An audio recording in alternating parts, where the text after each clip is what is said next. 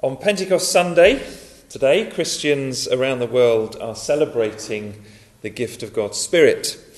God has poured out His Spirit to do the kind of things actually that God's Spirit has always done uh, bring new life to the world, new wisdom from God, new, new way of living, and ultimately a new creation.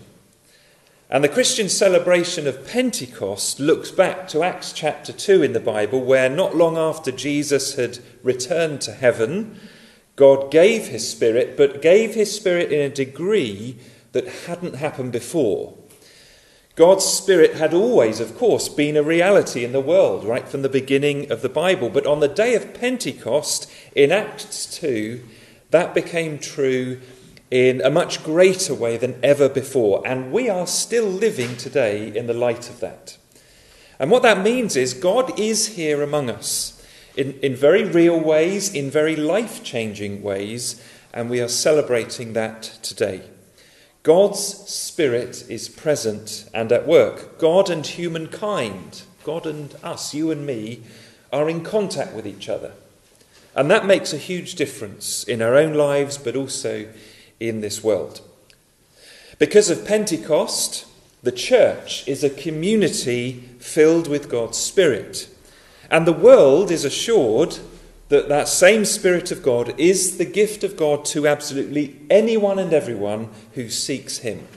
Not just some people, not just a select few, but as Peter says here in Acts 2, the promise is for all who call on the Lord. For you, he said, and your children and your children's children, and even all those who are far away, who you might least think God's Spirit was for them. He's for them too, Peter said. And in Acts 2, that sort of opening of heaven's floodgates was demonstrated as a great crowd of people from all over the world, of all different languages, all came together and they heard the same wonderful news from God. And Peter quoted from Joel chapter 2 in the Old Testament, where God had said, I will pour out my spirit on all people, sons and daughters, men and women, young and old, and I will pour out my spirit in those days, and everyone who calls on the name of the Lord will be saved. And remember, all of this flows from what Jesus had just done. Jesus had lived and died and then rose again, and he ascended, and as a result of that all, God's Spirit is now poured out upon the world in a whole new degree and a whole new way. In, in John 14, Jesus said this would happen. He said, I will ask the Father, and he will give you the Holy Spirit to be with you forever. And he said, He will abide with you and be in you. The Holy Spirit, whom the Father will send in my name, he will teach you everything and remind you of all that I've said to you. Peace I leave with you, Jesus said, my peace I give you. So do not let your hearts be troubled, and do not let them be afraid. The Holy Spirit is God's gift to us so that we can live this life and look upon our world without fear because God is with us. Jesus said there in John 14 that the Holy Spirit is the gift of God the Father to the world. Now, we often say, of course, that that's true of Jesus, don't we? Jesus himself is God's, God the Father's gift to us. But so too is the Spirit, Jesus says, in the same way. As much as Christ was given for you, so too the Holy Spirit is given for you to be within you and lead you to God and His truth and His blessing and ultimately His new life for us. Now, a bit of background Pentecost was already a festival in the Old Testament. Somewhat different, but it was celebrated every year by ancient Israel. Uh, it's referred to in the Old Testament as the Feast of Weeks. And like all the other Old Testament festivals, the, when the New Testament comes along, it, it explains how all of those festivals anticipated and encompassed in some way or other what Jesus Christ would eventually do for us, what he has now done. The Old Testament Pentecost was connected to harvest. It doesn't, we're not told a lot about it, but it was connected to harvest. And so you've got to imagine you know, when it was first given, you've got to imagine as, as, as ancient, ancient Israel travelled through the barren wilderness, remember, where nothing grew, Pentecost spoke to them of the new life and the new fruitfulness that they were going to receive in the promised land. You know, when they got there, as they travelled through the wilderness, Pentecost each year reminded them when we get there, we'll find a home, we'll uh, plant their fields, crops and vineyards, and as it's sometimes described, it will be a land flowing with milk and honey, luxurious abundance. But it's interesting, isn't it? Because the Holy Spirit is also often spoken of in agricultural terms. Because the Spirit is the source of all new life and growth and fruitfulness in our lives. The fruit of the Spirit, for example. And so when we reach the New Testament and Acts chapter 2, Pentecost, we realize what's happened in, in the New Testament, what Jesus has done and, and poured out. It's like an even greater version of what ancient Israel hoped for in the promised land. Pentecost now, for us, for the world today, is like a homecoming that all humanity, all the human race can be part of, and, and into which God invites us all, and, and into that potential that God brings of new and better things in our lives as we follow Christ. The Holy Spirit was given in such a way that God is leading us into new life as we follow Jesus Christ and as God dwells among us and within us and so we learn and we grow, and God makes things new, and we see the fruit in our lives and in our communities. But the Old Testament, going back again to the background, the Old Testament Pentecost also took place, we're told, in the third month of the Jewish calendar. And that was important because that coincided with one other very important event that also took place in the third month. And that was what happened at Mount Sinai, the giving of the commandments at Mount Sinai. Now, remember that the commandments that God gave to Moses on Mount Sinai, they were not just about rules. We must never think of them like that. These commands and, and how they then got applied defined a whole new way of, of seeing God, of seeing oneself, and importantly, perhaps most of all, seeing those around us. They really were, these commands were a radically new understanding of human community that God gave them. Uh, a new way of seeing how society can be if we listen to God. And it's a society God gave them not built on power and who has the most things, but a society built on neighbourly love. Remember, God had rescued the Israelites when they were oppressed and enslaved by those who had power in Egypt. But now God had rescued them out of that. He's kind of taken them out of that whole way of things being. And he says, Now I want you to live in a very different way than that as a people. So that power will never be used to oppress again amongst you, he said to them. And he said, I want your community to be a community where the well being of every single person is the goal. Shalom for everyone, in other words, the Old Testament said. Love God and love your neighbour as yourself.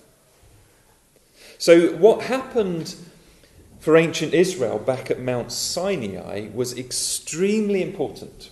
It defined a new way of living, which means the Old Testament Pentecost that remembered that. It did not just speak of a new place they were going to, but perhaps even more importantly, a new way of living together as a people under God. Now, again, when we connect that up then to what eventually happened in Acts 2 and the giving of the Holy Spirit in the New Testament, again we realize, well, the Holy Spirit's work in the world today and in us is indeed to make that sort of thing happen for us. The fruit of the Spirit is what? Galatians 5 the fruit of the Spirit is love, joy, peace. It's on the wall over there as. I'm pointing over there. Uh, love, joy, peace, patience, kindness, goodness, faithfulness, gentleness, self control. And, and Galatians 5 immediately says, Against such things there is no law. In other words, if you're living like that, you don't need a law to tell you anymore. That's what it's always been about. This fruit of the Spirit. In other words, again, Pentecost today for us is being able to finally live up to those things that God has always said we should be living up to in community. It's a new way of being, a new way of relating together as human beings, a way that is defined by Christ like love. Love even for our enemies. In the Old Testament, God had said that when the Messiah came, he would do this. He would pour out his Spirit in such a way that it would actually change hearts. And that the, the old laws that he talked about would actually become lived. And that's why the Apostle Paul in the New Testament speaks of Yes, there's law, but now there's spirit. And the spirit enables us to live in God's ways. It changes our lives. The ways of God are now a reality for us as we listen to Him and as we allow His Spirit to change us and challenge us and make us new. And God promised that He would send His Spirit to do that. Prophets like Ezekiel God said, I'm going to take out your heart of stone. I'll give you a new heart of flesh. You'll finally be, your heart will be pumping like a human being should be. And he said, I will give you a new spirit. I will, I will send my spirit upon you. And then he actually went on to say, and the glory of the Lord will fill the world. It would be like a new promised land for us all.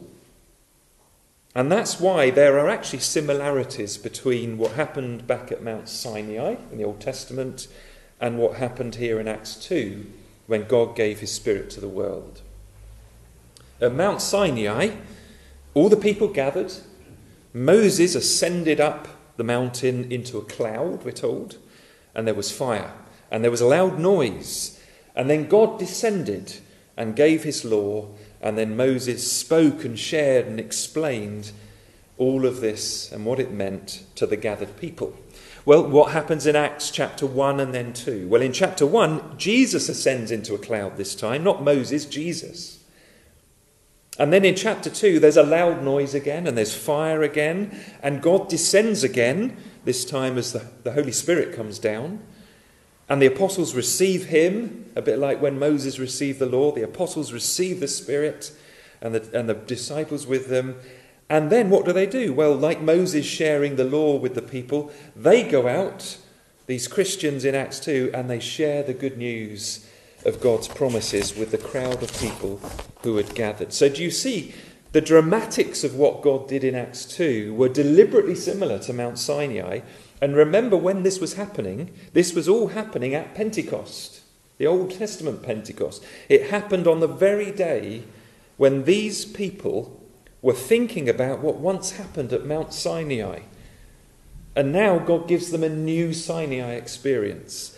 And this time, what came down from God was not just two stone tablets with commandments written on them, but God's Spirit Himself to dwell within us and actually write God's character on our hearts. In other words, God's power in our lives to ch- really change things like never before.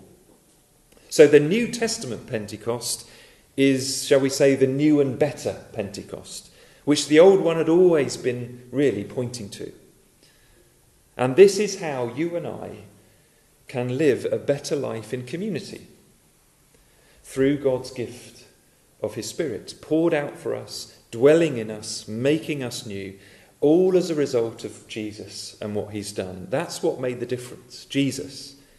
What He's done for us in His life, His death, His resurrection, and His reign has ushered in, really, a new era. The full and greater Pentecost for the whole world has come.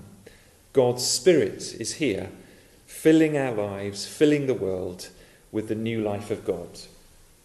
And Jesus has dealt with anything that you might think hinders you from receiving that. Anything you might think holds you back or stops you from receiving and knowing God's life. Jesus dealt with that. He, he's taken away your sin on the cross, He's restored you to God, reconciled. Jesus has shown us what it really looks like for a human being to live in God's love. Jesus has even overcome death by rising from the tomb. And as, as Lord of all today, Jesus reigns above. He has given his Spirit to bring all of those wonderful things into our lives in such a way that it really does save us. It really does make things new. So, what does Pentecost mean for us today? It means God has not abandoned the world or abandoned us personally. He is present here by His Spirit. He is bringing salvation, bringing light, Jesus into our lives, and shaping us from within by His Spirit. And Pentecost, as I said at the beginning, says that's for everyone, that promise. It is flowing through the world like God has poured it out and it's gone over the banks. There's, there's a wonderful play of words that Peter uses. Did you notice? Some of the people were a bit cynical about what they saw on the day of Pentecost in Acts 2. And they decided, well, these people must have just drunk too much wine.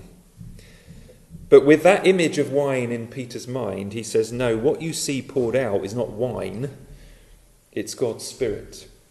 God has poured his Spirit out upon us, he said. That's what you see and hear. That's why these incredible things are happening. And then he said, and the gift is for you as well, not just us, but you too, if you'll receive it.